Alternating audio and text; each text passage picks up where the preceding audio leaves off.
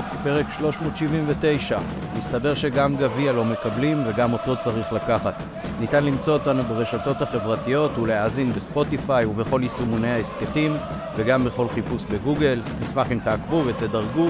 בעיקר נשמח אם תשתפו את כל החברים והחברות ותעזרו להפיץ את הירוק הטוב הזה, לפחות לכל אוהדות ואוהדי מכבי. בכר עושה קצת אה, פריש מיש בהרכבים ובמערכים, אז ככה גם אנחנו. אה, אנחנו נתחיל עם אה, מתן גילאור ואיתי. שלום אברהם נותן לנו את התמיכה הטכנית מאחורי הקלעים. שלום סיונוב. שלום סיונוב. עשיתי פה אלחם שלא במקומו, אז שלום סיונוב נותן לנו את התמיכה הטכנית מאחורי הקלעים. בהמשך יהיה פה, אם ירצה השם וההקלטה, גם אריה הוכמן. אני עמית פרלה. בואו נצא לדרך, נדלג כרגע על הנביחות, כי אני באמת בעוד כמה דקות צריך uh, לצאת לדרכים. Uh, למרות שיש לי נביחה, אולי נקליט אותה בהמשך. Uh, נדבר קצת על ההפסד ברבע הגמר במשחק הגומלין בבית מול נתניה 2-1 אחרי ההערכה. Uh, מתן, תרשה לי מכיוון שזמני קצוב, אז אני אתחיל עם עצמי ורק אגיד לך שלום, מה שלומך? בסדר גמור, בוקר טוב, ויאללה, בוא נצא לדרך. הייתי מבואס מההפסד, אבל אני חייב להגיד שהתגובה הראשונית שלי כמעט הייתה אה, שאמרתי לבת שלי באוטו בדרך הביתה, זה נכון שזה מבאס, אבל זה רק גביע, וזה רק גביע בטח בעונה של אה, אירופה הקלאסית מאוד, אה, אז זה יורד באמת למקום השלישי בחשיבותו, אה, וזה באיזשהו מקום מתקבל הרבה יותר בהבנה, והעיקר של מה שאמרתי לה בעיניי, זה העובדה שאני מרגיש שזה מגביר את הסיכויים שלנו לאליפות, ו- ואני רוצה לפחות להאמין או לקוות שזה ככה. אחר כך קראתי ושמעתי כל מיני חיתוכים בתקשורת על בכר ועל הקבוצה ועל התקופה ועל החילופים ועל כל מיני דברים, ואז uh, ניהלתי שיחה עם אח שלי אתמול בטלפון, uh, הוא גם אמר לי מה קורה, מה עם ההקלטה וזה, אז uh, צריך להגיד לכל המאזינים, זה רק בגלל קשיים טכניים, זה לא שנכנסנו לבאסה עמוקה מדי מההפסד. ורק בגלל... קשיים לוזים, קשיים לוזים, לא טכניים. קשיים כן. לוזים. כן, כן. קש... קשיים טכניים, הכוונה שלא היה לנו מי שיקליט אותנו אה, ברמה הטכנית, אה, ולא היינו מבואסים מדי במשהו שהקשה עלינו להקליט. אה, ואז אמרתי לאח שלי, תשמע, אם הכדור הזה של פיירו, שה-XG שלו הוא לדעתי אחד הדברים הכי קרובים לאחד, אה, נכנס, אה, וסביר להניח שאז זה גם מביא לנו את הניצחון במשחק, כל ההתייחסות וההסתכלות היא אחרת. בכר ניצל את הרוטציה, ובכר החזיר את פיירו לעניינים, ומכבי חיפה עם ניצחון אה, שני תוך שלושה ימים, במשחק קשה, טה-טה-טה-טה-טה-טה-טה. מכבי לא שיחקה כל כך גרוע, מכבי שיחקה הרבה יותר טוב מאשר בתקופה שקדמה לניצחון על ביתר, שהיה בסך הכל במחזור האחרון בליגה. אה, זה נכון שלא ניצחנו, וזה נכון שזה מבאס, וזה נכון שסבא יצא מה... הרכב שהיה על הדשא, ואצילי נכנס והיה פחות טוב, הרבה פחות טוב, הוא לא בשיאו, הוא אולי במשבר אישי, מעבר למשבר הקבוצתי, הכל טוב ויפה. אבל מכאן ועד לחיתוכים בתקשורת והביקורת הבאמת מאוד מאוד מוגזמת בעיניי, הדרך היא ארוכה. אני חושב שמכבי בסך הכל, גם עם ההרכב של המחליפים, החלקי של המחליפים, שיחקה הרבה יותר טוב מנתניה. ב-70 דקות הראשונות היינו הרבה יותר טובים מנתניה. עם כל השבחים לקבוצה הזאת שבאה ולקחה. באה ולקחה. אין לי, אין לי ביקורת על נתניה, אולי קצת, קצת אה, ממש על, על הרגעים האחרונים, ולדעתי גם ריינשרייבר, דיברנו על זה קצת עם טל ברמן בהקלטה שלפני המשחק, אה, נתן למשחק להיות משוחק אפילו בכמה פעמים. אני הופתעתי שהוא לא שרק לפאולים נגד הקבוצה שלנו. ונכון שהיה פנדל על פיירו שהוא שרק ובוטל, למרות שזה בטח לא ב-100% לא פנדל, אה, ועוד ועוד אה, דברים כאלה עם עבר וזה, אני לא רוצה להיכנס לזה. אני רוצה דווקא לדבר על זה שמכבי על הדשא בעיניי הייתה ממש ממש לא רעה. ואחרי החילופים שהכניסו לנו דלק חדש ומה שנקרא תוסף לדלק, כן, אם לשאול את הביטוי של אה, עטר מימי גרנט, אז נכנסו שרי, אצילי וחזיזה, אחרי כמה שניות שרי בעט כדור שחלף ממש ליד הקורה, אחר כך היה הכדור של אה, חזיזה לפיירו, שזה באמת באמת סוג של, אה, לא רוצה לקרוא לזה בשמות, אבל, אבל זה, זה, זה מצב הכי קרוב לגול שיש, כמעט יותר מפנדל, אולי אפילו יותר מפנדל. אחר כך היה כדור לאצילי, שעם אצילי לא בשיא חדותו, אלא ב-50% יותר חד ממה שהוא עכשיו, אז uh, זה כדור שהוא שואל את השוער לאיזה פינה ומשחיל אותו. אז מכבי שיחקה טוב במשחק הזה, גם עם המחליפים וגם עם המחליפים של המחליפים, ואני uh, ראיתי ממנה הרבה דברים, כולל מחויבות וכולל מאמץ, שראינו הרבה פחות בחודש, חודש וחצי האחרונים. אז אני לא יוצא מההפסד הזה כל כך כל כך מבואס ומדוכא כמו שזה משתקף בתקשורת. אני מאוד מאוד מקווה שהצוות המקצועי ידע אה, להעביר לשחקנים התרשמות הרבה יותר מהימנה ומדויקת לפי שיטתי ושיט... ועיניי, אה, ממה שהדברים השתקפו בתקשורת וגם בקבוצות וואטסאפ של מלא מלא אוהדים. כי אני חושב שהמשחק אה, מול נתניה היה בהחלט ברוח המשחק מול ביתר. קבוצה מחויבת, קבוצה טובה, קבוצה עם הרבה מאוד חילופי כדור וחילופי מקומות ומאמץ בחלק הקדמי, עם הרבה יותר הזדמנויות לכיבוש ממה שהיה לפני כן. אה, ועכשיו, לפני שאני מפנה פה את המיקרופון, אז אני אשמח לשמוע את ההתייחסות שלך, מתן, אה, עם העצמאית ועם לדברים שאני אמרתי. טוב, תקטע אותי, מה שנקרא, כשאתה מרגיש לנכון, אה, עד שתלך. אני מסכים איתך קודם כל שמכבי התקפית שיחקה סך הכל טוב. מעבר לשער, שהוא מצב באמת קליל לכיבוש, היה עוד איזה ארבעה מצבים ממש ממש איכותיים. זה לא שאתה אומר חצאי מצבים או הוא, אני לא מדבר, בעיטה כמו של שרין התחברה ליד, לחלפה לידם, זה חצי מצב כזה מבחינתי. אבל אני מדבר על מצבים של פעמיים פיירו, אצילי, דין דוד והשאר, שמע, והשאר, חמישה מצבים ממש ממש איכותיים, שכאילו, אתה יודע, אתה מצפה שהוציאו מהם יותר משאר, אבל אה, זו, זאת הייתה הבעיה, הסיומת, בסך הכל התקפית, אולי חוץ בחלק האחרון של המשחק, אני חושב שהיינו בסדר. אה, הגנתית זה היה לא טוב, הגנתית בעיקר במחצית השנייה, אה, ומאחרי החילופים זה עוד יותר נהיה לא טוב. אבל בוא נדבר רגע מתחילת המשחק. מה, למה, רגע, למה, שנייה, למה? שנייה, אני, אני, אגיד, אני אגיד על זה משהו, אה, כי לך יהיה אחר כך גם את הזמן עם אריה. אה, נתנו לנתניה שני שערים מאוד מאוד זולים. מאוד זולים. שני שערים שניתן היה למנוע. הראשון, באמת זאת הייתה הפקרות שאלי רץ שם להגנה, זה לא, זה גם לא היה מיד אחרי כדור קרן. זאת אומרת, אחרי כדור הקרן הייתה עוד אה, אה, השתהות כזאת של מין פינג פונג אה, ראשים כזה, ששחקנים כולם, במקום אה, אה, להיות קצת יותר זהירים, נהיו כולם אה, חלוצים וכולם נכנסו לתוך הרחבה, והיה לי רץ עם שלושה להגנה, זה באמת היה too much. וגם השער הראשון שספגנו, היה כדור שקצת הססנות, קצת הססנות בהגנה ו- וחוסר יכולת להתייחס לזה. זה היה שערים זולים, זה לא היה שהם הכריעו אותנו, זה, זה טעויות שלנו. כן, נכון.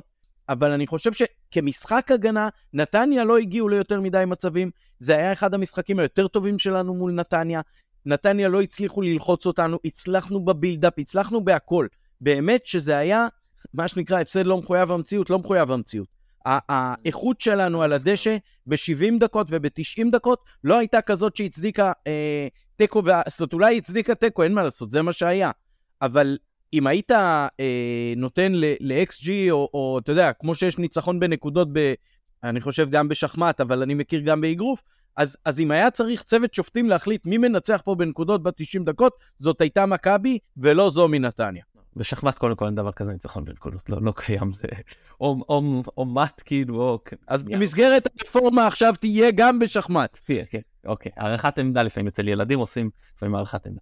אה, לא חשוב, אני לא מסכים איתך. אני חושב שמעבר לשערים, אתה יכול להגיד שאומנם השערים קצת זולים, היו לנתניה התקפות שפירקו לנו את ההגנה, בעיקר כמה התקפות מעבר, בעיקר ב-15 דקות האחרונות, נגיד מדקה 80 עד דקה 95 בערך, שתוסף את הזמן, שהם היו יכולים להכריע את המשחק בהתקפות שפשוט פירקו לנו את ההגנה, לא באיזה קרן שזה ולא באיזה שחקן שנופל, ממש, ולא שחקן אחד שטועה, אלא ממש פירקו לנו את ההגנה. אה, דקה שלהם, אתה יודע, שמעת הו הו הו, וזה באמת ארבע פעמים ברבע שעה האחרונה. אה, אני מסכים איתך שזה, המשחק, לפחות ב-90 דקות היה שווה תיקו, אבל היו להם את המצבים שלהם. אה, עכשיו, בוא נדבר רגע על נתניה, בסדר? אז נתניה, כמו שאמרתי, וטל אה, ברמן בפרק קודם קצת אה, היה ספקן, לי זה היה ברור, אכן עשתה רוטציה נגד חדרה במחשבה על משחק הגביע, כדי לעלות נגדנו עם ההרכב החזק, קרי, קנדלמן, רוטמן, זלטנוביץ', אברהם, חוזר, אה, אה, אה, ג'אבר, והמגן השמאלי, ברח לי אה, אה, אה, שמו, חוזרים להרכב, זה כאילו היה לי ברור שזה אה, מה שיקרה. אה, בנוסף, אה, אה, טאומאסי שיצא מוקדם נגד חדרה, אז בעצם הם, הם עשו רוטציה מאוד נרחבת נגד אה, אה, בליגה כדי לעלות חזקים בגביע. אנחנו, מבחינתנו, הליגה הרבה יותר חשובה לנו, ולכן, אה, אה, ולכן אה, אנחנו את הרוטציה עשינו יותר פה. מכבי עלתה במחשבה, לדעתי, שתי, שתי, שני דברים, שלושה דברים מובילים. אחד, באמת לתת איזושהי מנוחה אה, יותר גדולה לכמה שחקני מפתח במחשבה על הליגה, שוב האליפות הרבה יותר חשובה. שתיים, אה, במחשבה של אנחנו יכולים להגיע בתיקו לשלבים יותר מאוחרים, להכניס את הכבלים הכבדים, כמו שדיברנו כמה פעמים, ולהכריע את המשחק, כאילו יש לנו מספיק עומק כדי להגיע לשם, מה שהוכיח את עצמו, באמת הגענו לשם בתיקו, נגיע מאוחר יותר למה קרה. ומחשבה השלישית היא, במשחק הראשון נתניה פירקה אותנו באמצע, עכשיו אנחנו נעלה עם אמצע מאוד מאוד חזק, ענינו ב-4-4-2 יהלום. ויתרנו על האגפים, כמעט לחלוטין, בשביל לעלות עם עומס מאוד מאוד גדול באמצע. צד אחד, יש פה סיכון, מצד אחד יש פה סיכוי. וזה עבד, הסיכוי הזה עבד. כי היינו באמת הרבה יותר טובים במחצית הראשונה, עם הרכב הזה של אה, גוני נאור, ג'אבר ואני מוחמד שסבא בכאילו קודקוד העליון, באמת יצר הרבה מאוד עומס באמצע. ואני אה, מוחמד ומחמוד ג'אבר באו כל הזמן לעזרה באגפים, בעיקר בעיקר על טאומאסי, כשהוא התחיל בצד ימין, אז זה היה בהתחלה עזרה לשון שון גולדברג, הוא לא הסתדר, הוא עבר ימינה, וזה גם לא עבד כי גם סונגרן הסתדר איתו טוב, שוב, חוץ מאותו שער אה, אה, בהערכה שהוא עשה יפה מאוד וניער אותו, וגם אז לא הייתה עזרה, כי זה הכדור אה, ארוך. אה, גם אמר בכר שהוא רצה בכלל לפתוח עם אבו פאני, כי אבו פאני באמת יותר מתאים לשחק בצד במערך של אה, יהלום, אבל הוא לא היה כשיר. אגב, זו תשובה ללמה הוא נכנס בשלב אה, הרבה יותר מאוחר ממה שצעק, כי, כי היה ברור בש, בשלב יותר אה, מאוחר שג'אבר אה, ואלי כבר מאוד מאוד, אה, בעיקר ג'אבר מאוד מאוד עייף, והיה ברור שצריך להכניס את אבו פאני כדי להחליף אותו. טוב, אז אה, מצטרף אלינו אריה הוכמן. אריה, מה שלומך? טוב, תודה, מה נשמע? בסדר גמור. אז עמית חווה את דעתו בגדול על המשחק, אני דעתי בגדול על, על הרכב המשחק. לפני שאנחנו נכנסים ככה למשחק עצמו, בוא גם תן את דעתך, את האינפוט שלך על המשחק ככה בגדול. קודם כל הפסדנו לקבוצה מאוד טובה, זה צריך לזכור. מכבי נתניה לא סתם אה, ניצחו אותנו, למרות שזה, שעדיין אני חושב שבמיוחד אחרי המחצית הראשונה הגיע לנו לנתח והיינו צריכים לעשות את, ה...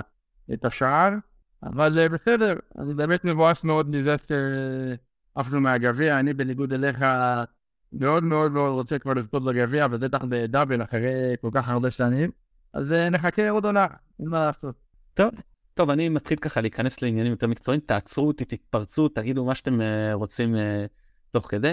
אמ, אז דיברתי על, ההרכב ועל העניין של הניסיון לעשות עומס באמצע, אה, והיהלום הזה, רון, אני חושב שמחצית ראשונה זה עבד לנו ממש טוב. ואני רואה אוהדים שלא אה, אהבו את ההרכב כי א', לא היו שם כוכבים, ואני אומר, אוקיי, למי אכפת מי שיחק בעצם? אכפת לנו איך הקבוצה נראתה. אם היו עולים עם הנוער ונראים ממש טוב ומנצחים, אז היה אוי ואבוי כי עולים עם הנוער? לא, אם, אם משחקים טוב, אז זה מה שחשוב, כאילו. לא לחינם בכר מבין כדורגל הרבה יותר טוב מאיתנו.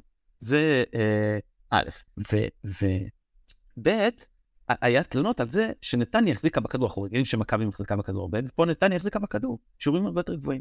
ואני אומר, אוקיי, שוב, למה יש עם זה בעיה? מה המטרה בכדורגל? המטרה היא להחזיק בכדור? המטרה היא לכבוש יותר, המטרה היא לסכן את השער. מה המטרה? למי אכפת שלא החזקנו בכדור? נתניה יכולה למזמז את הכדור, היא הגיעה למצב אחד טוב במחצית הראשונה, אה, גם איזה בלבול שם של סונגל שדווקא שם הלך הגנה טוב ולא שם לב אה, איפה הכדור אה, נופל. הגענו לשלושה מצבים מצוינים, כבשנו, התקפות מעבר שלנו היו קטלניות, אוקיי, אז החזקנו פחות בכדור. אני, אני פשוט חושב שתוכנית משחק כזאת, נגד קבוצה כמו נתניה, שבאה להיות דומיננטית, אין לנו הרבה הזדמנויות לשחק על מעברים. ובאירופה זה עבד לנו מצוין בחלק מהמקרים. והיה לנו את ההזדמנות, וראינו ששוב, כשיש לך כזאת איכות, ונותנים לך כל כך הרבה שטחים לשחקנים כמו, שחקן אחד המהירים בליגה כמו דין דוד, שחקן שכמו אה, אה, פיירו עם הנוכחות שלו, וסבא עם הטכניקה, והוא גם מהיר, אה, אה, מה, מבחינתי זה היה מושלם לתת לנו לשחק פה על אה, מעברים. אז ניצלנו את זה בצורה הכי טובה, מחצית, לדעתי מעולה, שאפילו יכלה להיגמר ביותר מ-1-0, כאילו, אני חושב שהיה משקף יותר. אה, זהו, אני פשוט הייתי ממש מבסוט עם מכבי, שגם נותנת במחצית הזאת לשחקנים לנוח, גם נות, לכוכבים, חלק מהכוכבים לנוח, נות, משאירה לעצמה את את האפשרות להכניס אותם בשלב יותר מאוחר, וגם נראית הרבה יותר טוב מנתניה. אז אני מצטער, אבל אני לא מצליח להבין את התלונות שהיו. מעבר לזה, שצריך לזכור, אנחנו בעונה מאוד מאוד עמוסה, ומשחקים פה פעמיים תוך שלושה ימים. אנחנו רואים איזה מבאס זה וכמה נזק עושים, עושות, עושות לנו פציעות של שחקנים.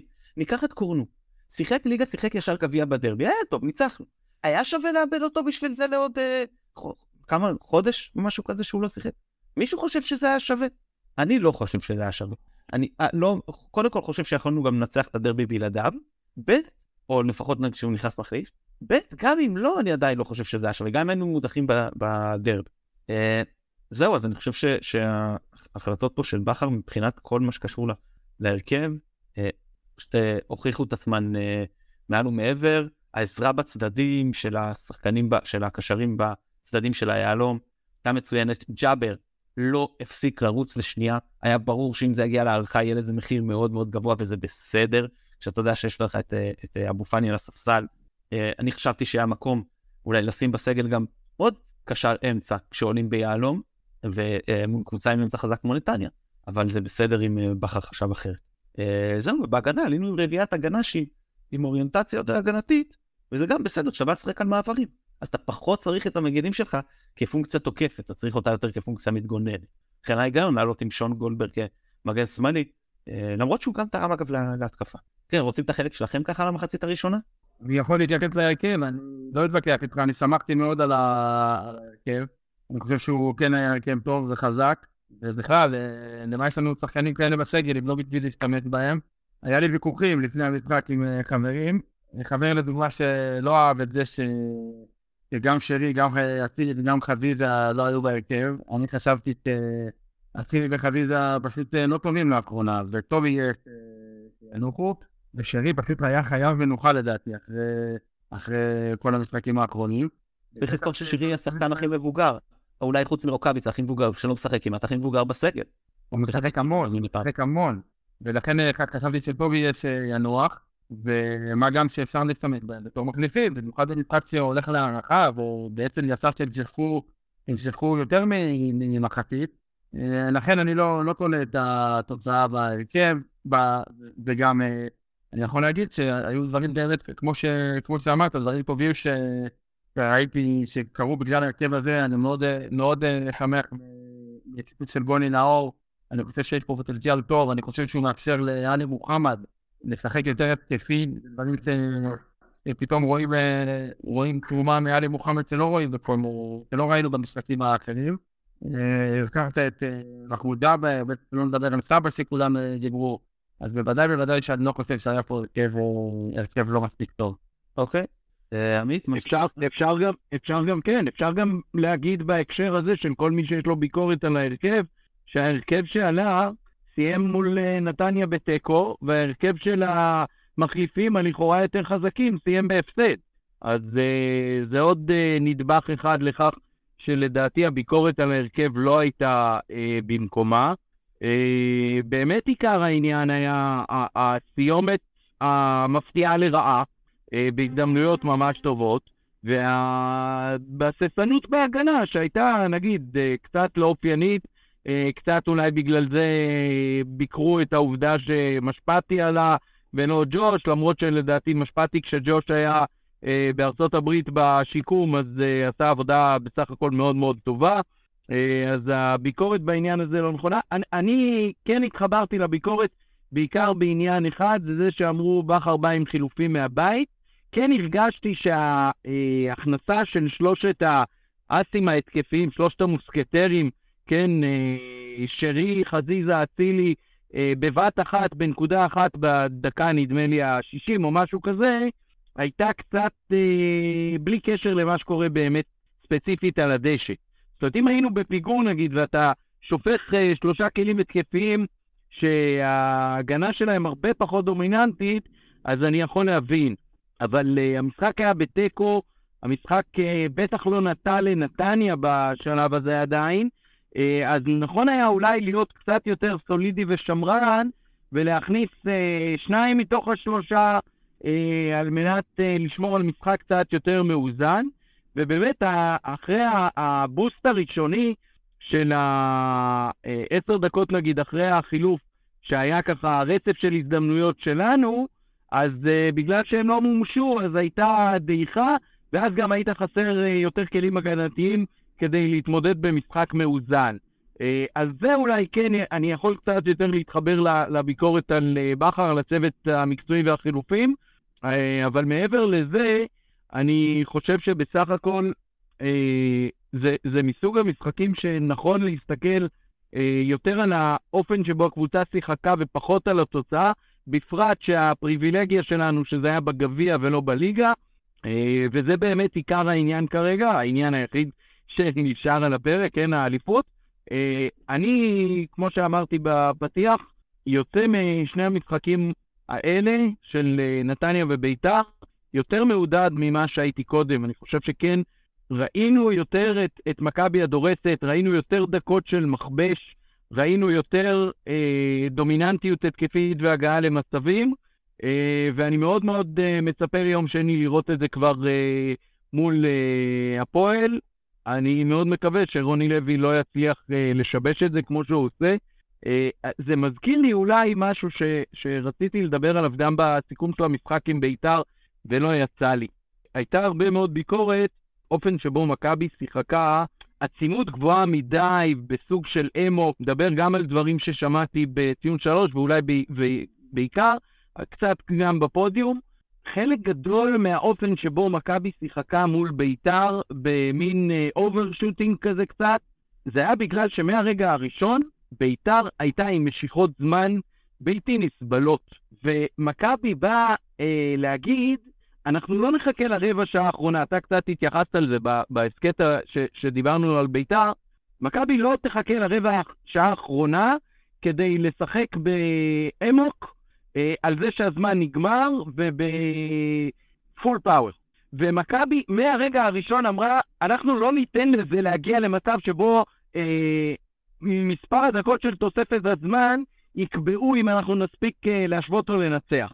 ובגלל זה מכבי שיחקה לדעתי כמו שהיא שיחקה, ובגלל זה גם היה כל העניין עם, סביב הקטע הזה שהייתה האשמה של הנעמות שם, אז אה, אני לא אומר, אני לא מתייחס לזה שהיה או לא היה, מי שמע או לא שמע או זה. הטראפ של מכבי על הדבר הזה היה בגלל שכל כדור שוער היה חצי דקה, וכל הוצאת חוץ הייתה חצי דקה, וכל קרן הייתה חצי דקה ויותר, כשכל uh, מצת או כוס מונעים במרכאות מהשחקן התקפה של בית"ר להוציא את הכדור, אז אנחנו לא נגררנו לדבר הזה ואנחנו היינו באטרף על זה שהמשחק ישוחק כמה שיותר ממנו. אם אנחנו נתמיד בגישה הזאת, אז uh, אני מאמין שהמחויבות הזאת מהרגע הראשון עד הרגע האחרון, בתוספת היכולות שיש לשחקנים שלנו, כן יכולה מאוד מאוד uh, uh, להגביר את הסיכוי שלנו לאליפות. לא לשכוח דבר אחד, אנחנו משחקים כבר המון המון זמן עם uh, משחק ויותר יתרון על היריבות שלנו. זה משהו שמבחינה מנטלית צריך לקחת אותו בחשבון. אתה כאילו כל הזמן, יש לך את המרווח ביטחון הזה. לפעמים זה היה שני משחקים, לפעמים זה היה אחד, אבל זה כל הזמן קיים. ולשמור על דריכות וריכוז בתנאים האלה, לדעתי לפעמים זה עושה את זה הרבה יותר קשה, בטח מול קבוצות שמבחינתם, ככל שעובר הזמן ואתה לא הבקעת, אז uh, יותר ויותר קל להם, ואתה ביותר, יותר ויותר נלחץ. אני מסכים עם הרבה ממה שאמרת, אבל אני לא כל כך מעודד, בגלל ש... זה כאן אני אופטימי, ונכון ששיחקו מאוד מאוד טוב, אבל צריך לזכור ששיחקנו מול בית"ר מחצית שלמה שהם בעשרה שחקנים, ו... ונכון שאומנם אה, היה פנדל שהוקמט, אבל בסך הכל הבקענו רק שער אחד, ו... וגם המשחק אה, שבוע מול נתניה, שיחקנו מצוין, אבל בספורט, אם אנחנו לא מביאים את זה לידי ביטוי בכיבוש שערים, אז, אה, אז יש פה בעיה, ולכן הלוואי שאתה צודק, אבל, אה, אבל יש פה משהו גם אה, מדאיג בחוסר היכולת להכריע. אני אתייחס, קודם כל אני חושב שבמשחק הזה זה לא היה, זה היה שונה, כי אנחנו מבחינתנו הזמן שעבר היה חיובי לכאורה, כי אנחנו ראינו כלים כבדים להכניס בהמשך. אני חושב שהשער הראשון של נתניה, שער השוויון, קצת ערער אותנו, ויש פה איזשהו כשל, כי ספגנו את אותו שער כמעט בדיוק נגד אשדוד. צריך ללמוד לקח מה, מהדברים האלה, כאילו, לדעת איך להתארגן בהתאם, כשיש קרן לזכותנו. אם קרן לזכותנו נהיית במצב הכי מסוכן בשביל היריב, אנחנו עושים משהו לא נכון, אה, גם בביצוע וגם בהתגוננות, בכל ההיערכות. אז זה צריך ללמוד להמשך. ואז הם באמת הגיעו החילופים, שם התנגע בין דקה 60, ואני יכול להבין את בכר. מה, מה היה מבחינתו ההיגיון? אמר ההיגיון, אני מכניס עכשיו משחק יחסית עייף, אה, שלושה שחקנים מאוד בכירים בסגל, ונותן להם את הזמן. כן, לפעמים כשאתה מכניס שחקן לעשר דקות, אין לו מספיק. נותן להם את הזמן ומכניס אותם גם ביחד שיוכלו לשתף פעולה אחד עם השני. וכמובן שזה משנה מערך. מוציא קשר אחד, מוציא חלוץ אחד, ועוד בסדר את העשר, מכניס שרי נגיד על סבא זה אחד על אחד, זה פחות משמעותי. ולצדדים את אה, אה, אצילי וחזיזה, ולשחק את ה-4-3-3 הרגיל שלי, או 4-2-3-1, לא משנה איך תקראו לזה. תלוי אם אתם רוצים להסתכל על הפריסה או על האוריינטציה, בסדר, זה לא העניין. אה, אז את ההיגיון של בכר אני לחלוטין יכול להבין, ולמה להוציא את דין דוד ולא את uh, פיירו? אני פשוט חושב שפיירו היה יותר טוב, למרות ההחמצה במחצית הראשונה, uh, וגם אחרי זה בשנייה, אני חושב שהוא באמת היה לו משחק ממש לא רע, uh, אפילו טוב אני, אני אומר, למרות ההחמצות, גם עם בישול, וגם uh, המון פעמים, אני חושב איזה עשר פעמים, אני לא מגזים, שולחים אליו כדור ארוך, וזה בסדר, כשנתניה לוחץ אתכם, זו קבוצה שלוחץ גבוה ויודעת ללחוץ טוב גבוה, אתה מעיף כדורים ארוכים, וזה בסדר, זה מצוין. בדיוק בשביל זה יש לך את פיירו. והוא נותן הסתה עם הכדור קדימה, ואף אחד לא רץ לזה. עכשיו, זה יותר בלט כשהיינו עם ההרכב, כי גם דין דוד וגם דיה סבא, שחקנים שתפורים, תפורים על שיטת משחק הזאת. נותנים לכם ככה כדור לעומק, ואף אחד לא צד אותו. אני מבין, אחרי, אחרי החילופים זה באמת היה קצת מיותר. כי אצילי וחזיזה וגם שרי זה לא שחקנים שירוצו בתוך הרחבה, אולי קצת אה, ג'אבר, למרות שבמשחק הזה היו לו תפקידים אחרים. במשחקים שהוא משחק יותר קדמי, אולי הוא כן יכול ליהנות. אבל דין דוד ודיה סבא, וואו, זה כל כך תפור עליהם, ולא ניצלנו את זה. זה ממש ממש חבל, כי היו, הוא עשה את זה הרבה פעמים, הוא זכה במאבקים האלה, הוא נתן את ההסתה קדימה, ולא לקחנו את זה. עכשיו, גם מבחינת הקבוצה זה חבל, וגם מבחינתו, הוא גם היה צריך ללמוד ולהבין שאם זה לא הולך לשום מקום, אולי כדאי להפסיק להעיף את הכדורים האלה קדימה ולנסות להעיף אותם למעלה ולהשתלט עליהם בדיפלקשן. יכול להיות שזה מה שהיה צריך לעשות. באופן כללי זה ממש ממש מתפקל לראות משחק אחרי משחק, איך לא מנצלים את, ה, את היכולות של פיירו, בין אם זה בכדורי גובה לתוך הרקמה ובין אם זה ביכולת שלו באמת לגלוב שטח ולאפשר, כמו שאמרת, לשחקנים אחרים לעשות את הכניסות. זה פשוט מתפקל וזה משהו שאני לא יודע אם הצוות המקצועי מפספסים, אני יודע שיש המון ביקורות עליו, וזה פשוט מתסכל, גם כמו שאמרת עליו, באופן אישי, שחבל ש... חבל שלא עוזרים לו להצליח, וגם בשביל הקבוצה, אז יש לך כזה כלי, ואתה לא משתמש בו, זה פשוט לדפוק את הראש בקיר. כן, ואז אם אתה לא לוקח את היתרונות שלו, למרות ששוב, הוא היה צריך לכבוש לפחות שער אחד, ודין דוד בכושר לא טוב, ואצילי בכושר לא טוב, וחזיזה בכושר לא טוב, ושרי ככה ככה, אז, אז, אז אתה תוקע את עצמך בעצם. כאילו, קח את זה שמשחק, פירו ששחק יותר טוב בשני משחקים האחרונים, לפחות נצל אותו. אבל, ועוד אה, אה, דבר, אני חושב שהדבר אה, שמאוד מאוד היה משמעותי זה הוויתור על גוני נאור. אני חושב שהוא היה, שיחק מאוד אחראי, מאוד סולידי, זה נכון שהוא לא תרם הרבה להתקפה, אבל כשאתה משחק על מעברים אתה פחות צריך את זה מהקשה האחורי שלך. אני חושב שהוא מאוד מאוד ייצב לנו את האמצע מול האמצע המאוד דומיננטי של נתניה, וכשאתה מוציא, כשהוצאנו אותו, אז א', איבדנו את השש, שלדעתי הוא הכי טוב כאילו כשש בסגל, וב', איבדנו קצת את עלי מוחמד, שעכשיו היה צריך לעבור לשחק שש, והיה טוב כשמונה. ואיבדנו גם את זה. אמ, וגם זה לקח קצת את ג'אבר, טיפה שינה לו את התפקיד, מפינה ביהלום לאיך שהוא נכנס ב-4-3-3, שזה קצת יותר אמצעי ופחות יכול לעזור למגן. אה, אה, שרי שפחות דינמי מסבא, שאני חושב שהיה הכי טוב, ואולי הוא הוחלף כי הוא היה עייף, או עניינים של רוטציה, אני לא יודע.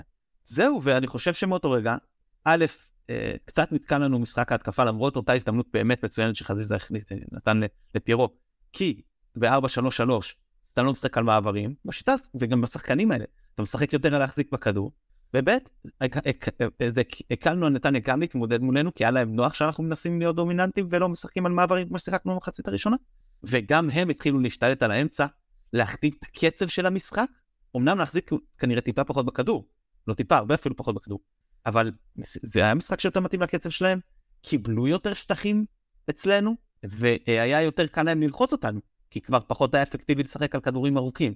אז uh, פה ממש הם, הם, uh, uh, זה אני חושב שהמשחק התחיל uh, ללכת לטובתם, ואז uh, אחרי השלושה חילופים שלנו, כן, גם הגיב, הגיב uh, uh, קושוק בשלושה חילופים מהירים שלהם, שהוציא את uh, רוטמן אברהם ו- וזטנוביץ', הכניס את uh, בילו אזולאי ובלינקי, שוב, עוד עומס uh, לאמצע, איתן אזולאי שהוא שחקן אה, יותר, אני חושב, יותר הגנתי מאביב אברהם, וגם יותר טרי מן הסתם.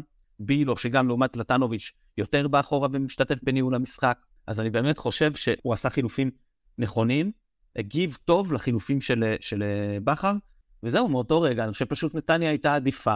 ואחרי זה גם החילוף של קונסטנטילה ג'אבר, ללכת, הוא ראה שהוא משתלט על המשחק, הוא ראה שזה עובד, אז הוא החליף שחקן עם אוריינטציה יותר התקפית, לעומת ג'אבר שהוא משחק יותר הגנתי. בכר ניסה להגיב לחילוף הזה ולהכניס את קורנואל בטובינסיקה. ששוב, יש בזה היגיון. הכנסת עכשיו את המגן הימני, שהוא ההגנתית פחות טוב שלך, אני אכניס לך את המגן השמאלי שהוא התקפית יותר טוב אצלי, כדי להעניש אותך לעניין הזה, אבל זה לא עבד. כי גם לקורנו כנראה צריך אה, לחזור, אה, זמן לחזור מהפציעה. מה, אה, ואז אני חושב שלקראת הסיום באמת היו, היו נתניה גם שהחליפו את המגן השמאלי, עשו חילופים באמת נכונים, השתלטו על המשחק, היה להם כמה הזדמנויות להכריע אותו, ואני יכול להגיד שאני באותן דקות לא חששתי מזה שנתניה תכריע אותו, אני פשוט חששתי מהערכה.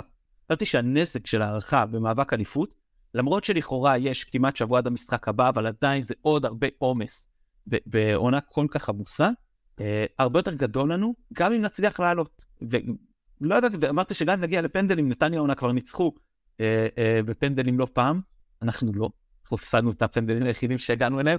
אמרתי שגם אם נגיע איכשהו לזה, זה בטח יקרוס לנו ונפסיד. וזה גם כאילו היה ממש מבאס. מעבר לזה שאני מודה שגם הייתי עייף, וחשבתי על הנהיגה שעוד יש לי הביתה, עם הערכה, שזה גם ביאס אותי, בנוסף להכל, למרות שזה היה משני, כן?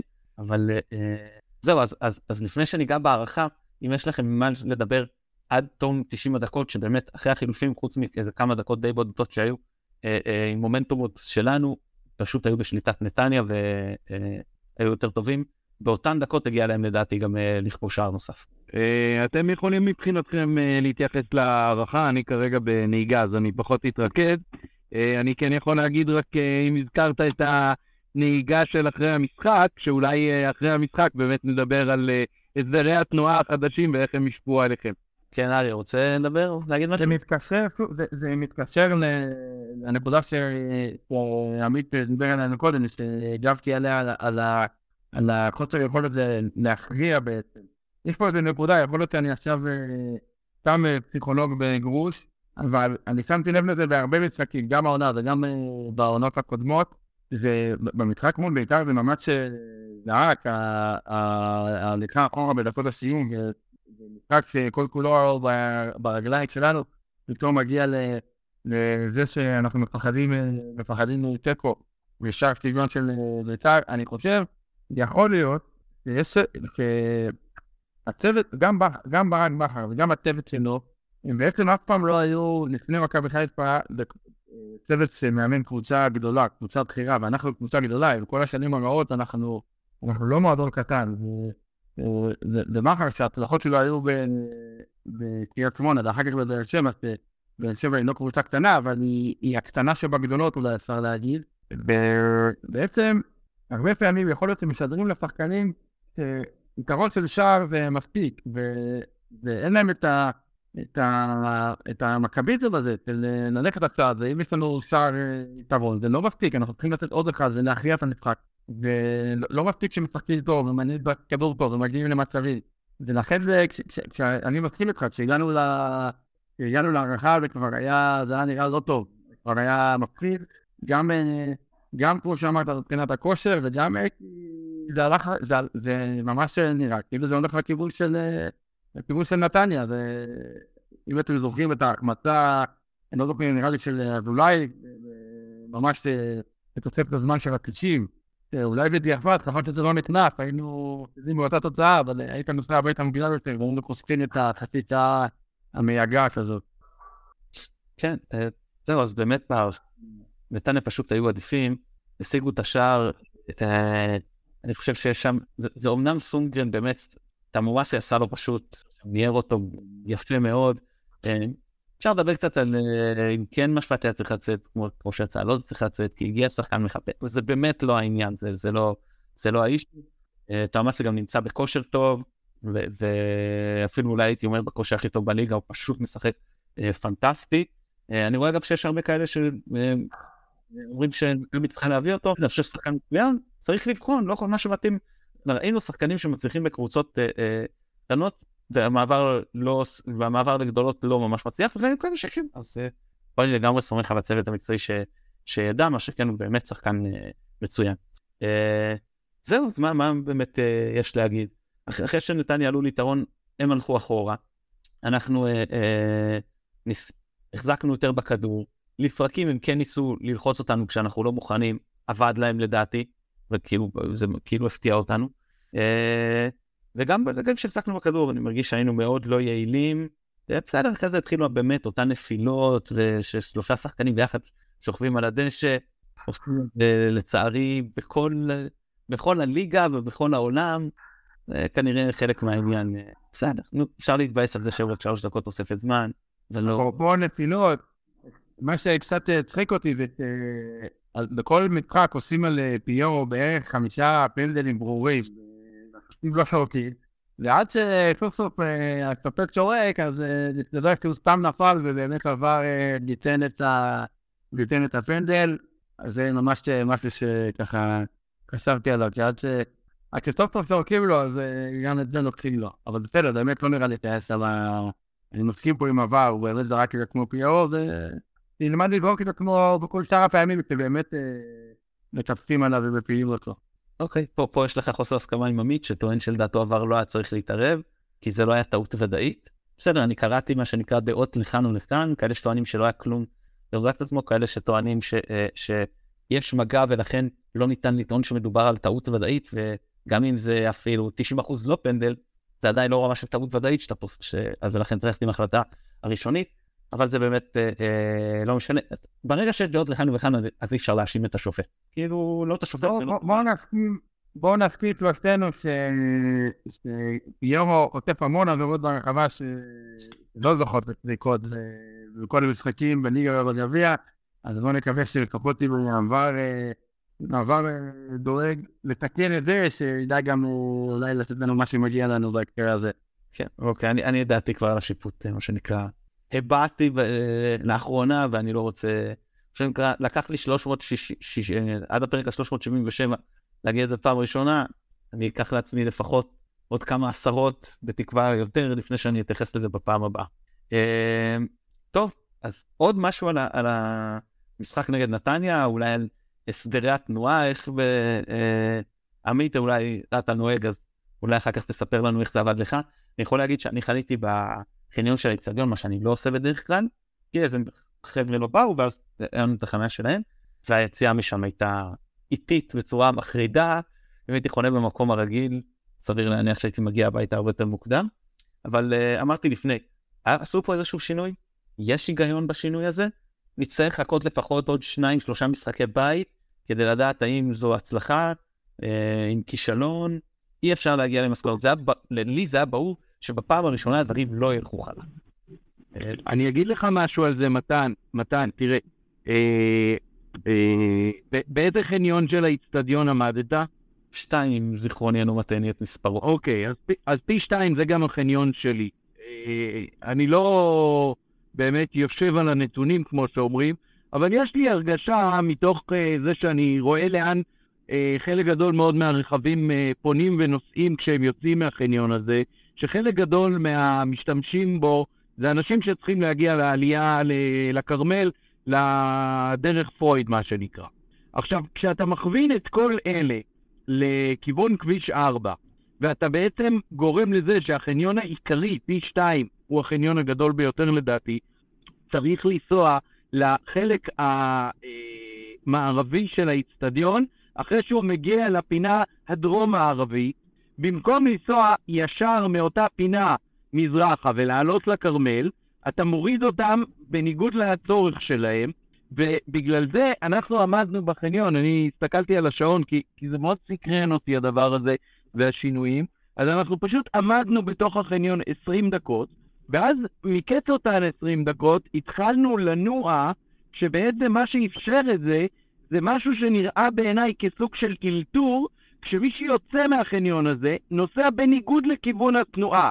בכביש שבין אה, נאות פרס לבין האיצטדיון, נוסע מדרום לצפון על הכביש שהכי קרוב, זאת אומרת, על הכביש שצמוד.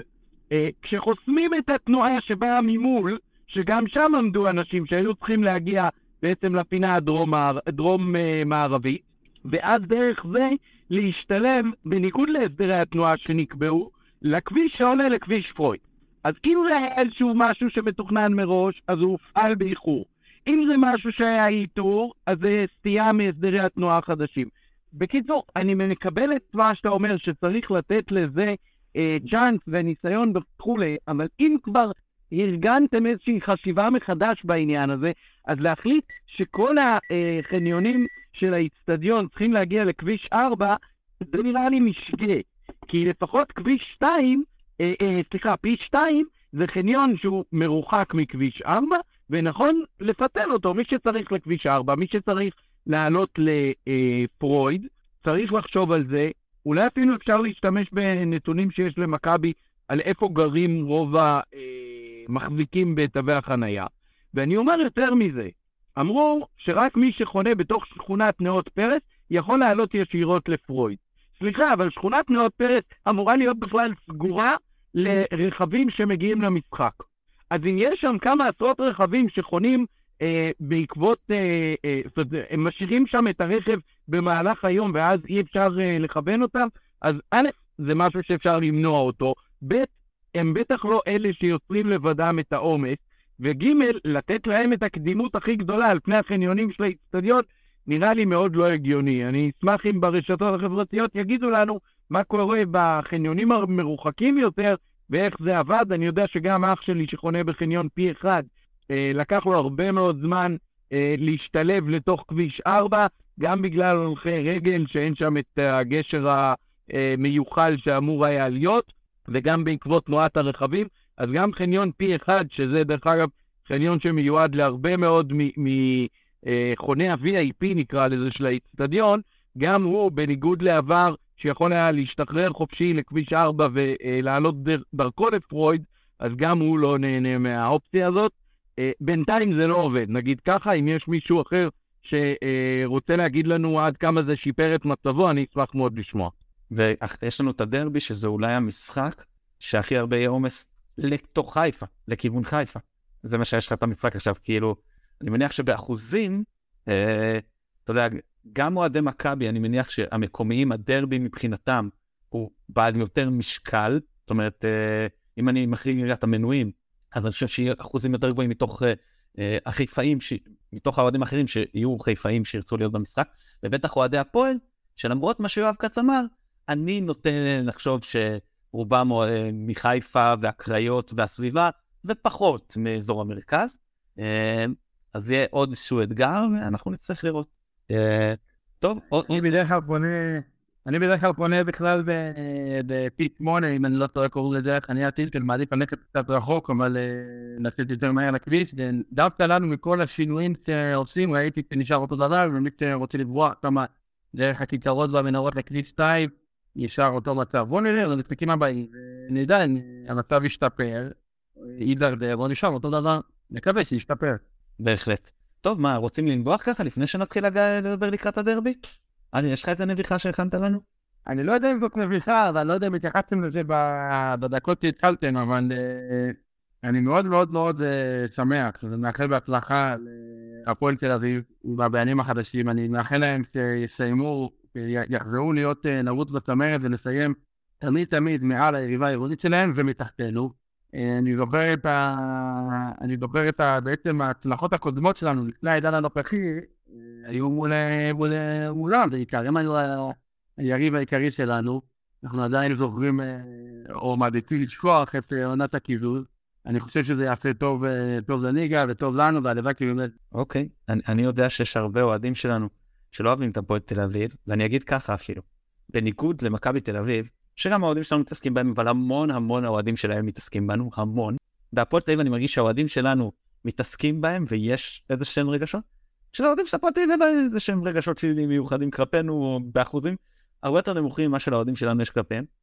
לשמחתנו יש את יניב פרנקו שמאזן את כל הסיפור הזה, ולא מפסיק להתעסק בנו ככה נותן, מצמצם את כל הפער הזה כדי שזה יהיה בערך שווה, ולכן אנחנו בהחלט נארח בתקווה, זאת התוכנית, את אה, יניב פרנקו אה, הנהדר לקראת המשחק בין הקבוצות, ונוכל לשמוע אותו עם כל הניתוח שלו לאותו שינוי שעליו אתה מתאר. כי זה מאוד מעניין לשמוע מה יש לו להגיד לו על זה, מה יש לו להגיד על זה. אני לא מאחל להפועל תל אביב שום דבר טוב. שיסבלו על 86, ושיסבלו על ה-15 במאי, ושישלמו על זה כל החיים שלהם, ועל הדברים האלה באמת אה, מבחינתי אין כפרה. זה לא קשור בכלל אם זה תלוי בהם או לא תלוי בהם. העובדה שהם אה, נהנו משתי העוולות האלה בצורה אה, שפשוט לקחה לנו שתי אליפויות בעיניי, אז לי קשה לראות שיקרה להם משהו טוב. כמובן שזה לא אישי נגד אף אחד מהם, אבל uh, כמועדון, כמותג, uh, זה המועדון שגרם לי הכי הרבה כאב, לא מאחל להם שום דבר טוב.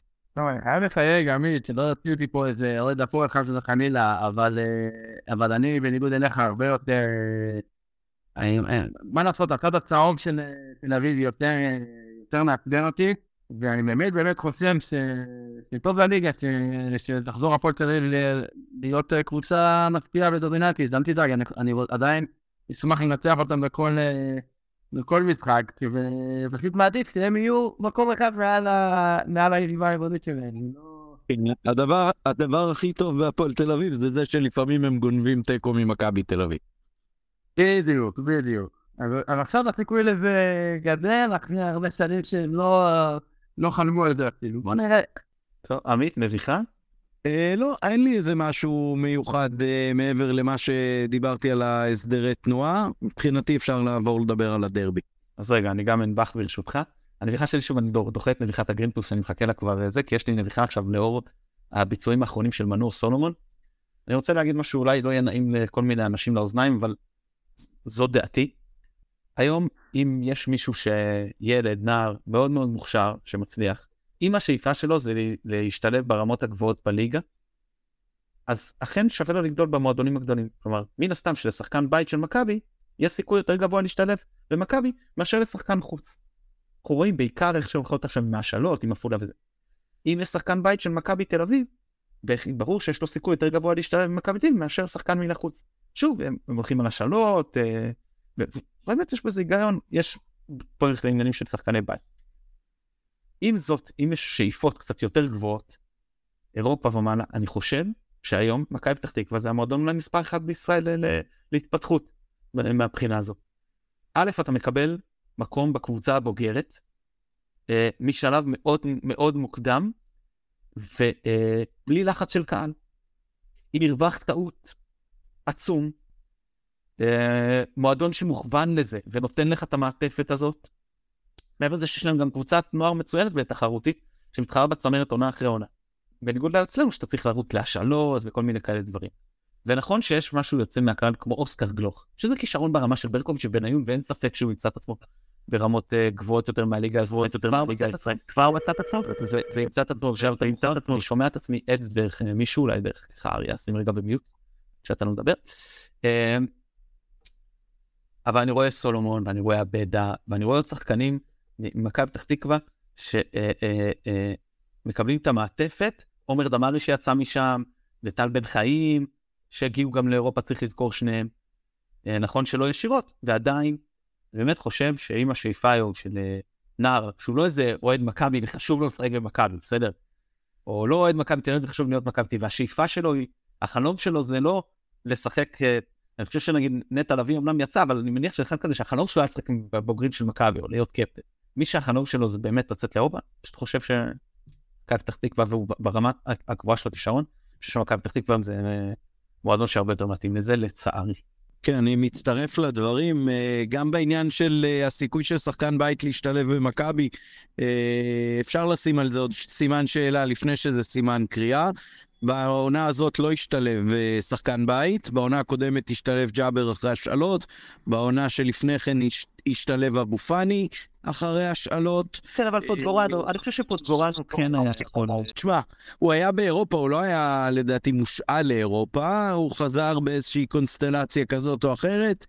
אה, אחרי סיבוב שהוא כבר בחוץ, זה קצת כמו שתגיד, אם עכשיו ניקח חזרה את uh, חמודי כנען, שזה שחקן uh, שגדל במכבי וחזר, זה יהיה בערך בערך אותו דבר. אז אוקיי, חובת ההוכחה עדיין על מכבי גם בעניין הזה לדעתי, ולפי מה שאני שומע, אז זה לא בהכרח אה, אה, סימן חיובי בכיוון הזה, עד כמה שהבנתי, החסות לשלוחה בנהלל זה משהו שעומד להסתיים. עוד לא ראיתי על זה פרסום רשמי, אבל זה ככה משהו ששמעתי מאחורי הקלעים. טוב, עוד משהו רוצים להתחיל לדבר לדרבי? יאללה, אז לקראת הדרבי. אה, עמית יודע, גם מאזינים שלנו הוותיקים, שמבחינתי זה באמת המשחק הכי חשוב בעולם. אין משחק שיותר מרגש אותי, מה שנקרא, יותר מרגש אותי מפריס סן ג'רמן, יותר חשוב מבחינתי מהמשחק בבלגרד, לא יודע, איך שאתם רוצים, יותר מפחיד מקריסקקיס, ולא יודע, כאילו, זה, זה המשחק, זה משחק שחייבים לנצח, זה משחק שהמשמעות שלו היא מבחינתי, הרבה מעבר למצב בטבלה. זהו, זה דרבי, נו, לא יודע. כן, כל הילדים, כל הילדים, ש, כל הילדים שבכיתה של הילדים שלך בכפר סבא צוחקים על הילדים שלך כשמכבי מאבדת נקודות בדרבי. האמת שהבן שלי חזר ממש מבאס מהגביע, כי הוא אמר שיציקו לו בבית הספר. אבל אה, בסדר, נו, זה חלק מהעניין. פה באמת כנראה לא מייחסים לזה יותר מדי חשיבות. בכל מקרה, הפועל, תראו, היא קבוצה מהפחות יציבות בליגה. באמת שכל משחק שלה זה משולש. אולי חוץ מנגד מכבי תל אביב, שאיכשהו אתה בטוח שבסופו של דבר הם אה, ידאגו להפסיד את זה. אבל uh, באמת, זו קבוצה, uh, uh, קבוצת אמצע קלאסית, נקרא לזה. לא מצליחה לשמור על יציבות, אין כמעט רצפים של תוצאות, אתה רואה שהיא יכולה לעשות שני ניצחונות ואז תיקו ואז שני הפסדים, וכאילו, אה, זהו, אז מהבחינה הזאת, כאילו, מהבחינה הזו, זו קבוצה שגם קשה מאוד לצפות באיזה אה, רמה היא תציג. המשחק האחרון נגד הפועל ירושלים, שהיא סיימה בתיקו, חזרה פעמיים פיגור, היא התחילה ממש ממש גרוע, ברמה כזאת, שדקה 29, רוני לוי מוציא, לא איזה שחקנים משניים, לא איזה שחקן אחד, איזה רז מאיר, כמו רז מאיר שבא חרוצצם, את מלול, תורג'מן ומרן. זה שחקנים אתם יודעים, זה פיגורות בהפועל, כאילו, זה שחקנים דומיננטיים, זה מנהיגים, זה שחקנים ותיקים, שחקנים שחלקם ממש נשואים במועדים. אתה רואה, זה מאמן שמקשיב לך בענייני רוטציה. כן. הוא חשב על הדרבי. אני בטוח שזה מה שעבר לו בראש. זהו, ולכן, לכן, קשה לי מאוד לצפות גם מה יהיה ההרכב שלהם, כאילו, כמה זה עצבן אותו ברמה של, אוקיי, עכשיו השחקנים האלה לא יפתחו, כן, לא יודע. רגע להרכיב את ההרכב של הפועל, אני אומר, טוב, בסדר, זה יהיה לויטה, בסדר? אה, אה, בכל זאת כנראה תור מלול כמגן ימני, אני מניח דודי טוויטו כמגן שמאלי, לא יודע, סימן שאלה, בהחלט אה, אפשרות. בלמים, אז חתם עבד אל חמיד, זה goes without saying, וכנראה שסוטוריו, כן, שוב, אני מניח. ועכשיו יש שאלות, האם הם ישחקו עם, עם, אה, אגב, אגב, לא בטוח שדור מלול ישחק מגן ימני, למרות שאני מנחש שכן, כי יש משחקים ש... אה, גיא מזרחי משחק את המגן המעני, ואז דור מנון נע לקישור. סטייל כמו שעשו עם פבר או קימיך ופיליפ לאם בשלהי הקריירה שלו כשהוא עבר לשחק קשר אצל אה, גוורדיולה. אני לא מניח שזה יקרה נגדנו, כי אני מניח שהם אה, יעלו עם מנון כמגן ימני ופשוט קישור מעובה יותר, או שלושה בלמים. אבל שוב, אני, אני באמת מנחש פה, אני לא, לא יודע כמובן. ואז שוב, אני מהמר על קישור מעובה ולא שלושה בלמים. כי אה, ככה הם גם אה, אה, שיבשו נגיד את המשחק של בית"ר ירושלים, ויש להם הרבה קשרים טובים. יש להם את אה, גל הראל, ויש את לירן סרדה, ויש את, אה, אה, את אה, אה, אליאל פרץ, ויש את, אה, אה, נו, קניוק. באמת יש להם הרבה מאוד אה, קשרים, אה, קשרי אמצע טובים, אחוריים ואמצע, שיכולים לשבש לנו את המשחק. בעיקר נפתח ב-4-3-3 הרגיל שלנו, שמתקשה לא פעם מול אה, קישור מעובה ודומיננטי, אה, וגם בדרבי הראשון, אני חושב, שהם, אז הגענו גם מאוד עייפים, חלק מהמשחק, לא בטוח שזה לא יקרה עכשיו אחרי ההערכה, הם ממש שיבשו לנו את המשחק. הם הצליחו איזשהו עם אמצע מעובה, פשוט לגרום לזה שאנחנו נהיה לחלוטין לא מסוכנים, ולא לחירה, והניצחון שלנו הגיע משער עצמי, של הפועל ממצב נייח, כן? כאילו שאתה ממש כבר קלאסי, כמו שאומרים לפני המשחק, אני מוכן לנצח אותו בשער עצמי במצב נייח, אז ככה, בלי לעשות כלום, אז ככה. כאילו זה, זה ממש היה ככה. אה, ואז השאלה, השאלה הכי גדולה היא כנראה בהתקפה.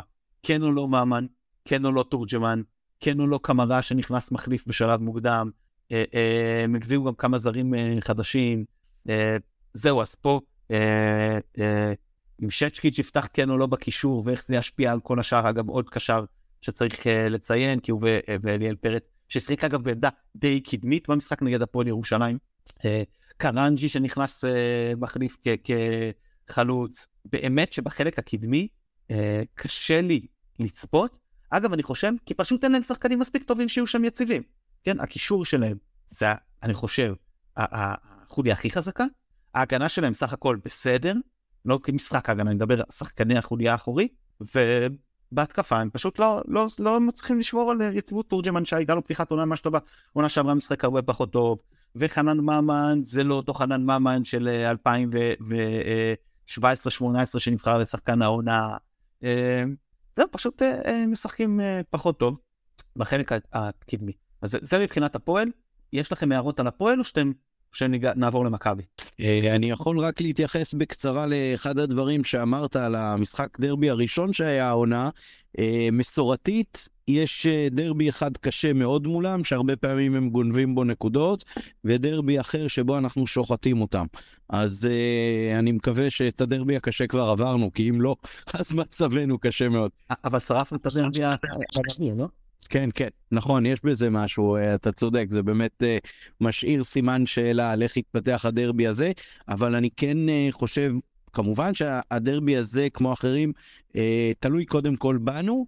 אני חושב שאם נעלה בעמוד ההתקפי הנכון, uh, אז דווקא מול קבוצה כמו הפועל, יש לנו בסיס טוב לאופטימיות, אני לא חושב שיש להם את היכולת לעמוד הגנתית מול אה, מכבי אם היא עולה בעמוד ההתקפי הנכון, כמו שעלינו אה, מול ביתר או אפילו מול נתניה בחלק הראשון. אני חושב שדווקא העובדה שזה משחק בעצימות גבוהה, זה נכון שתמיד האיצטדיון מלא, אבל אה, כמוך יש רבים בקהל שזה משחק שנותן להם drive מיוחד, אני חושב שגם יש מי שדואג אה, להעביר את זה לשחקנים אם הם לא מרגישים את זה בעצמם, ואני חושב שזה משהו שיכול מאוד להשפיע לטובה. הייתי הרבה יותר חושש אם היינו משחקים אה, במחזור הקרוב מול אה, חדרה, ריינה, נס ציונה או משהו כזה, שאז היינו באים אה, קצת רגועים ושלובים יותר. אה, זה השלב באמת להרגיש בכל משחק, כמו בגמר גביע. אני חושב שאין כמו דרבי בשביל uh, להתחיל את ה-12 משחקים האחרונים של העונה בצורה הזאת.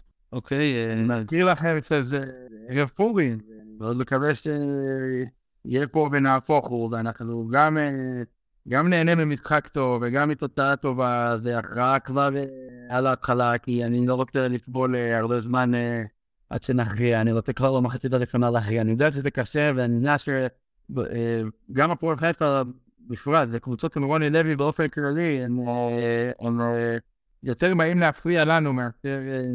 מאשר לשחק את המשחק שלהם, שזה דווקא יכול להיות דבר אופטימי, זה ניגוד לשני המשחקים האחרונים. גם, גם נתניה וגם ביתר, קבוצות שבאות לשחק כדורגל, קבוצות. שתוקפות, ועם הפועל חיפה זה לא יראה ככה לדעתי. אני מאוד מאוד מקווה שכמו שאנחנו יודעים, שזה באמת תלוי בנו, אז שגם נעשה את זה ונגמור את זה כמו שצריך, ויהיה לנו חג פורים בכל המובנים שמח. רגע, עמית, אנחנו צריכים לחשוש שכמו בכיפור, נאלץ לעלות עם אה, מקסימום אה, אה, גויים אחרי תענית אסתר?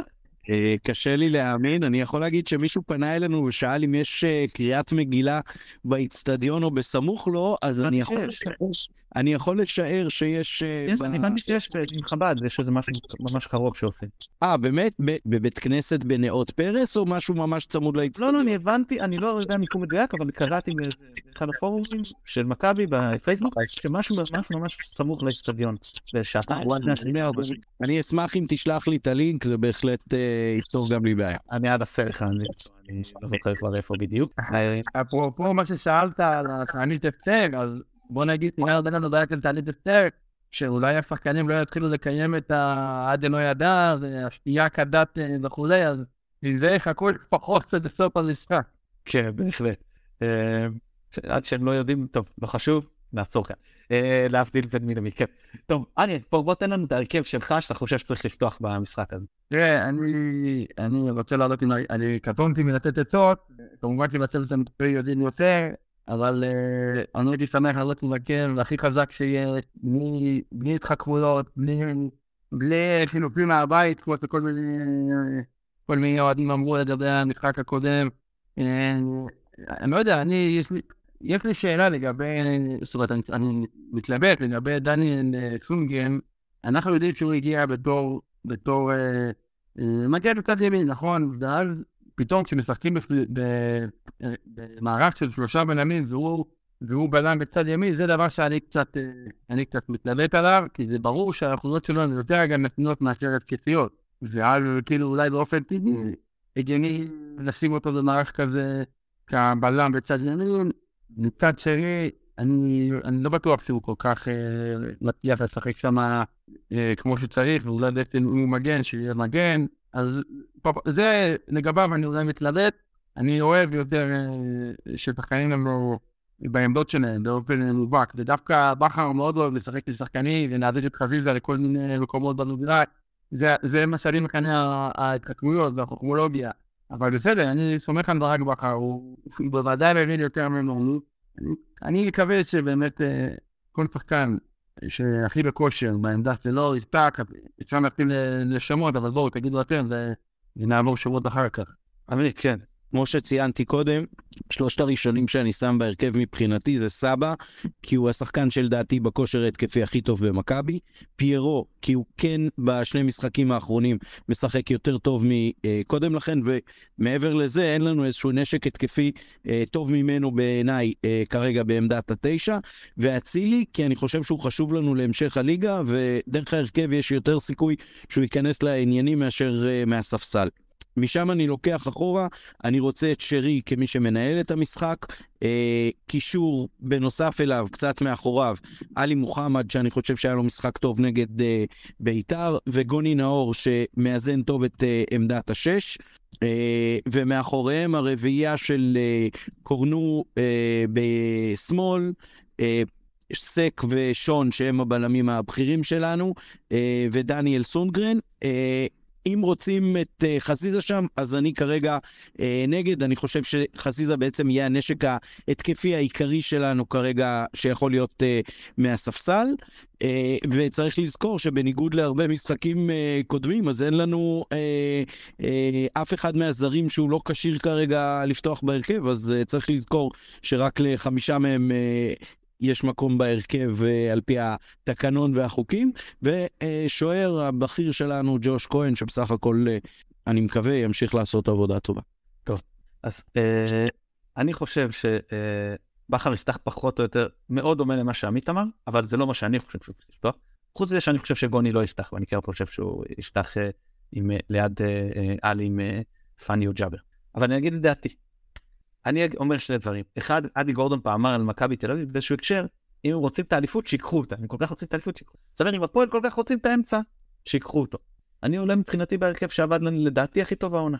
בשער דוש כהן, בקו האחורי, חזיזה, סונגרן, סק, קולדברג וקורנו, קוני נאור ואלי מוחמד בקישור, תיה סבא מתחת לחלוצים, פיר, אה, אה, אה, פרנזי פיירו ודין דוד כחלוצים, שנקרא סוג של, אה, קראו לזה 3, 4, 1, 2, או לא משנה כרגע השם שנותנים לזה, 3, 5, 2, 5, 3, 2, לא משנה, כן? הבנתם איך אני רוצה שתלכו.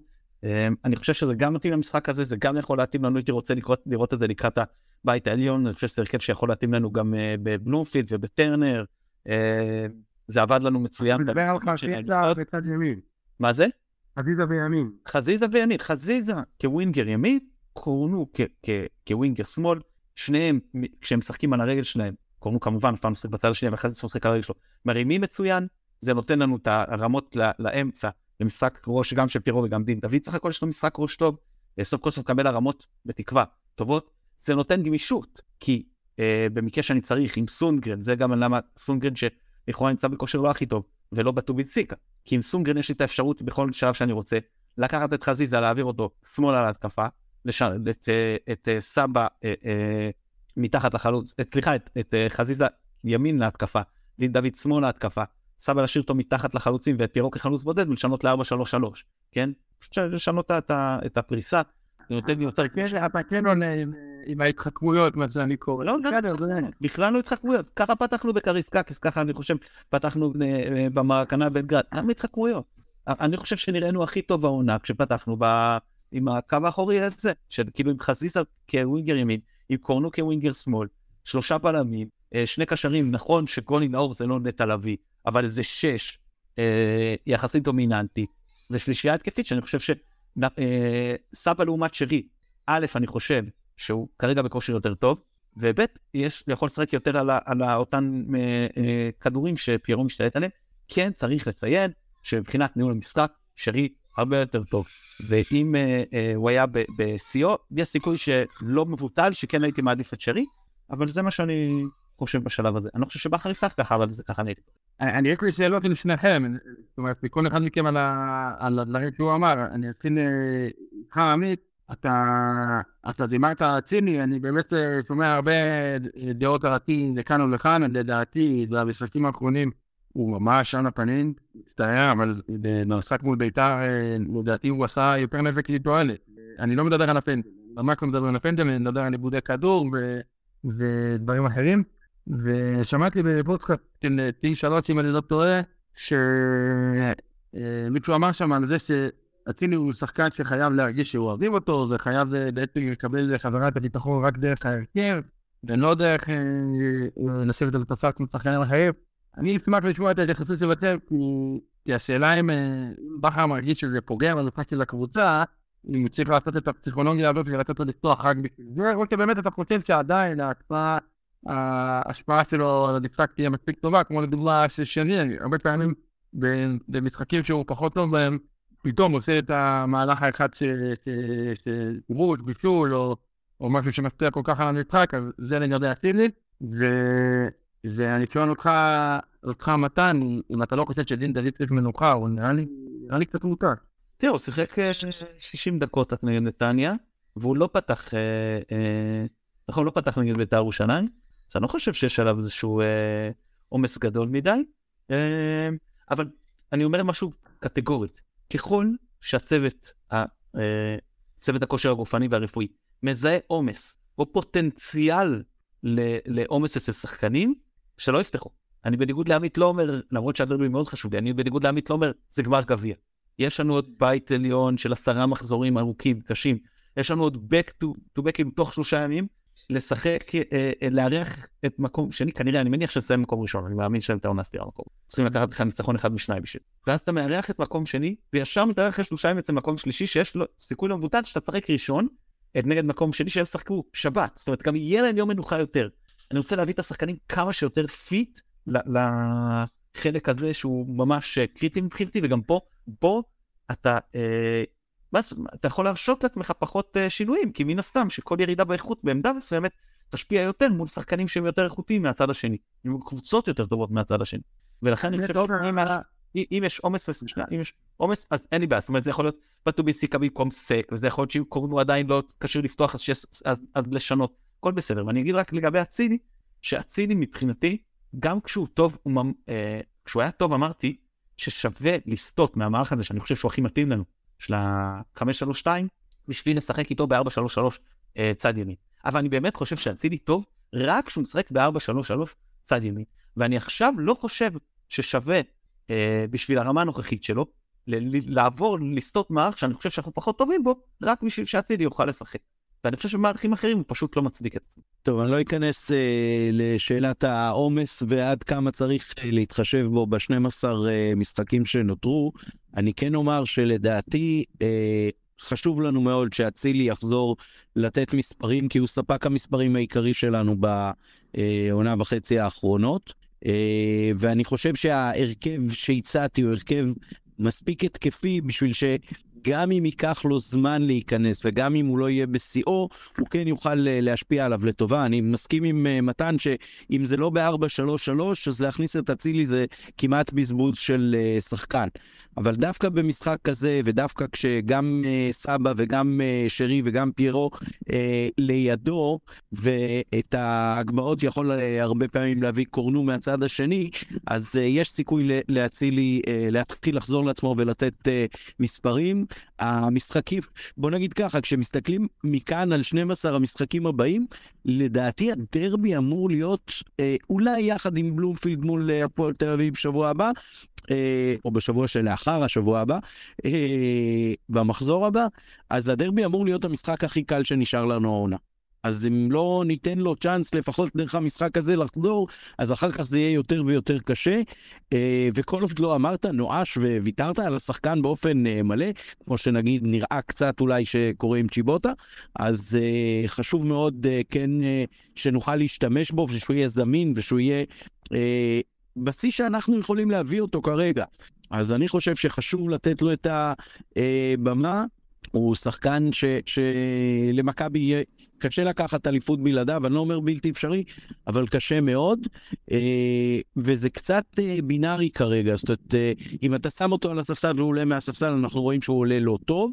אם אתה מחליט לא לשתף אותו לגמרי, גם יש בזה אמירה מסוימת, אז כל עוד אין לך כוונה לא להשתמש בו, אז לדעתי שווה לך לתת לו מקום בהרכב.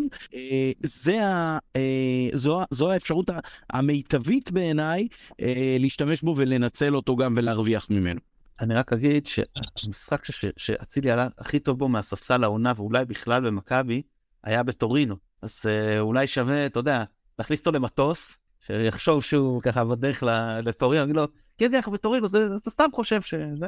או להגיד לו לשום, או להגיד לו לשום, תעניק הסדר. אגב, אני... זה פורי, זה פורי, אפשר להתחפש... כן, להתחפש, שכולם יבואו פעם שחור לבן, ואז הוא יחשוב שאנחנו בטורינו, כי זה אגב לדעתי מראה שזה חלק מהעניין פה של העלייה מהספסל הוא מנטלי, ואנחנו יודעים שיש להם, יש שחקנים שמקצועית יותר קשה להם לעלות לספסל, ויש שחקנים שמנטלית קשה להם יותר לעלות מהספסל. קיטה רוקאביצה לאורך רוב התקופה שלו במכבי עלה פחות טוב מהספסל. אה, זה גם מה שצריך לקחת בחשבון, אני מסכים שזה לחלוטין מה שצריך לקחת בחשבון, ואני מסכים שאצילי מאוד מאוד חשוב לנו לקראת החלקים האחרונים של העונה. ואגב, אני אגיד עוד משהו, ואני אגע בזה יותר, ואני אגיד את זה ככה בהערת הרב, אם כבר דיברנו על אצילי, למרות שלא תכננתי, הוא שחקן שהולך לו הרבה נגד הפועל באר שבע, הוא ממש טוב נגדם, והוא ממש חלש נגד מכבי תל אביב, והוא בדיוק מאפשר לך את הרוטציה לפתוח איתו נגד הפועל באר שבע, ושלושה ימים אחרי זה לתת לו מנוחה ושחקן אחר שיוכל להיכנס, ומספיק לך עוד אחד או שניים כאלה כדי לתת עוד קצת רעננות אה, בשחיקה שהולכת להיות בשני המשחקים הצמודים האלה, שגם יגיעו אגב אחרי פגרת הנבחרת. יש לי עוד הערה, נתן, לגבי הסיגות של אה, חזיזה בימין, אני, שם, לב. תמיד אני כועס עליו שהוא ככה מעביר, שהוא משחק בצד שמאל והוא מעביר את הכדור אה, לרגל ימין וכל זה לשחק מהר יותר ברגל שמאל. דווקא במשחק השבוע מול נתניה, הוא הכניס הרבה כדורים לרגל שמאל ושיחק מהר. אני לא יודע אם זה משהו. שקרה במקרה או, שמישהו נתן את הדעת. ועבדו איתו על זה, אבל זה עוד uh, מחשבה ככה. זה עוד מחשבה, כי אם, באמת זה משהו שהוא עכשיו... לקח על עצמו והוא יעשה את זה באופן קבוע, זה עוד אה, סיבה לשחק איתו בצד שמאל. זה רומז לכך שהוא מאזין להסכת, זה הכל. אכן כך. להעביר זה דבר אחד, להצליח גם ליישם זה כבר אה, מעלה גדולה יותר. טוב, עוד משהו שיש לכם לקראת הדרבי? אני יכול גם להגיד עוד הערה שגם כן לא קשורה מקצועית, אבל אולי אולי המחויבות של סבא יכולה להשקיע שחקנים אחרים. זה דבר, זה דבר שקצת היה חסר לי עם כל מיני עם כל מיני שחקנים, לא משנה שמות, יכול להיות עונה כזאת ארוכה, והלפית אה, שנייה ברצף, וקמפיין אירופי כל כך uh, מרשים, ככה נתן להם לנוח מנטלית, ופתאום מגיע בינואר שחקן כמו סבא, מעבר שתורם אה, מקצועית, הוא פשוט מחויב מאוד, וזה דבר שמשפיע על החברים שלו בקבוצה בטוח. אז אני אגיד על זה, זה משהו נקרא דלאפ, כמו שאומרים ברשתות החברתיות, דעה פופולרית. אני חושב שרוב השחקנים שלנו נכון שיכול להיות שבתקופה האחרונה טיפה פחות חלקם, אבל הם ממש שחקנים שמחויבים, אתה רואה את זה לאורך כל הקריירה, והיו לנו עונות שהיה לך שחקנים שהם גם היו מאוד מוכשרים, לא היו כאלה. אני באמת, אני מסתכל, ואני אומר, אני מוחמד שחקן סופר מחויב. אה, מוחמד אבו פאני שחקן מחויב. עומר אצילי, למרות שבתקופה האחרונה זה פחות בא לידי ביטוי, בדרך כלל שחקן מאוד מחויב. טולף חזיזה אין מה להגיד. שרון שרי, כמובן. דין דוד, שחקן גם בתקופות פחות טובות מאוד מחויב. אה, פרנזי פיירו, גם, שוב, לא משנה איך, הוא שחקן שמחויב ועובד. אני באמת חושב שיש לנו ריכוז של שחקנים, אה, גם בהגנה כמובן, סונגרן וגולדברג, אה, באמת, ש... וזה חלק מה, מהסיפור באליפויות האלה, שמאוד מאוד מחויבים. והיו לנו עונות שוב עם שחקנים מאוד מוכשרים, אה, אני לא רוצה לתת שמות, אני לא רוצה עכשיו לפגוע בשחקנים שלהעלים אף אחד שאתה יודע שכבר עזבו את מכבי בזמן, אבל שלא מחויבים באותה מידה. ועכשיו אני חושב שגם נקודתית זה לא נראה ככה, יש לנו שחקנים מאוד מחויבים, ומהבחינה הזו אני יותר שקט. אני, אני באתי להחמיא לסבא, לא, לא רציתי לנחנך על אחרים, והוא פשוט בטירוף על המדרג, וזה כיף לראות זה. טוב, אז אם זה, סיימנו ככה, לפני קצת, לפני ששוקעת השש ונכנסת השבת, לא, אני מגזים, לא עד כדי כך. זה אריה, המון המון תודה שהתארחת אצלנו, ואני מקווה שעוד נזכה לזה יותר מפעם אחת. בשמחה, אני מרגיש בגלל התקנה פגית, בעצם ההצטרפות שלי באמצע, כמו שחקן שעלה מהספסל, אז אני מקווה לפתוח בהרכב ולעשות תופעות יותר מוצלחות, אבל באמת היה לי כיף ומרגש, שאני מאזין מהפרק הראשון, ועוד קורא מקופת הבלוג של מצד שני, אני ככה קורא למאזיננו שתתעסקו אז לכתיבה, גם בתקופות טובות כמו היום, אפשר לקרוא, לא צריך לחכות רק רק לתקופות חתוכות, הלוואי שתחזרו לכתוב, זה יאללה, איזה כיף. עמית, כרגיל תענוג. כן, גם בשבילי, היה פרק חצי מאולתר כזה, וחייב להגיד שנהניתי מאוד. וזהו, אנחנו עם הפנים לליגה. נזכרתי בבוקר בשיר הזה שהיו מעצבנים אותנו, אין גביע, אין אירופה, אין אליפות. אז אין גביע זה נכון, אירופה יש ויש, גם הייתה אחלה אירופה לאורך העונה, ואליפות לגמרי עוד שלנו בשביל להפסיד אותה, נקווה שנצליח לשמור אותה בידיים. צריך לזכור כל הזמן את מה שהיה המוטו אולי לאורך פתיחת העונה ולאורך הסיבוב הראשון. תן לנו להגיע לשלב הזה כש. אז uh, כל אחד שהיו אומרים לו בפתיחת העונה, uh, תן לנו להגיע למצב ששני מחזורים לסוף, גם היינו בצ'מפיונס וגם אנחנו עם יתרון של יותר ממשחק על היריבות הבאות בתור, אז uh, דיינו, אחלה, שיישאר ככה. וואי, הזכרת לי משהו ואני חייב להגיד לגבי החלק הטכני של הפרק. יש בסרט הדרך לאושר, שהם uh, ישנים בשירותים של תחנת uh, מטרו או משהו כזה, ואז הוא מדמה לבן שלו כאילו יש דינוסאורים והם מתחבאים במערה וזה, וזה מאוד כאילו מרגש את הילד. ואז הילד אומר לו, אבל בוא נעשה את זה שוב בשלב אחר, כי שוב יש להם בעיה איפה לישון. אבא שלו אומר לו, שמע, יש דברים שהם קסומים שהם קורים פעם אחת ואי אפשר לעשות אותם שוב. אז אומר, פרק מהסוג הזה זה קסום פעם אחת ובואו לא נחזור לזה. חושב קסום נותן אפשר לסבוך שעשינו שפתחה טכנית מאחורי הקלעים. לי נתן גילאור, שבת שלום, כרוכה באחרים וירוק עולה, תודה רבה שהאזנתם, ביי ביי.